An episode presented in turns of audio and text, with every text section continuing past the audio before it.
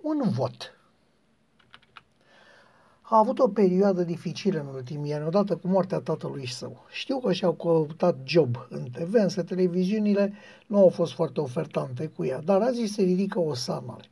Părea că se pune pe picioare. Era consilier al ministrului, sănătății nota noastră, și făcea emisiuni pe Canal 33. Avea planuri și povestea despre câte voia să facă.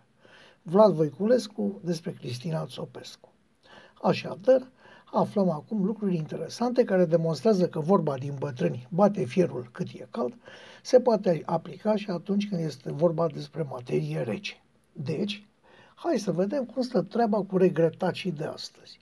Știu că și-au căutat job în TV, însă televiziunile nu au fost foarte ofertante cu ea, dar azi se ridică o sanare. Interesant, nu? Aflăm apoi că făcea emisiuni pe Canal 33, adică pe o obscură televiziune auto-intitulată de business. Televiziune cu un program tare, tare de tot, conținând emisiuni mai una și una, magie și astrologie chineză.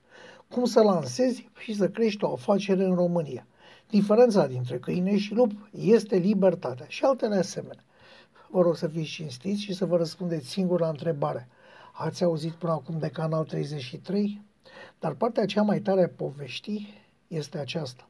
Era consilier al ministrului, ministrului sănătății, nota noastră.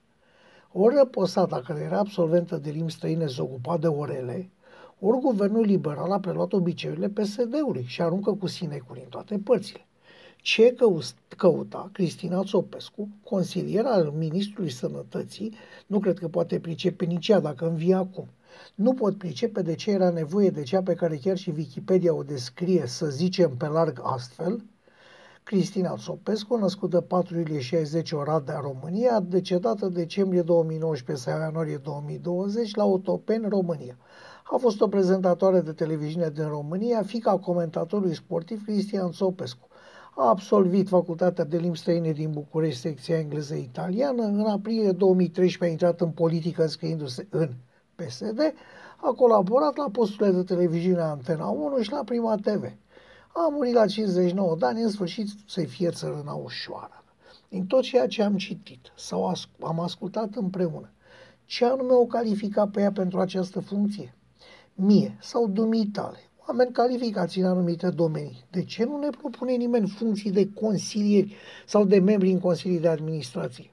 În ce direcție îl consilieră posata pe Ministrul Sănătății?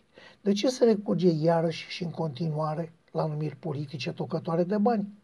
Vreau să fiu sincer până la capăt. Din ce în ce mai des mă simt înșelat de guvernul liberal și mă simt păcălit pur și simplu prin faptul că nu face altceva decât să ducă în continuare politica neputincioasă a PSD-ului cu pete de populism impotent. Am înțeles de ce nu este binevenită creșterea alocațiilor copiilor în acest moment și am susținut și susțin această hotărâre, deși din cu totul alte considerente decât guvernul.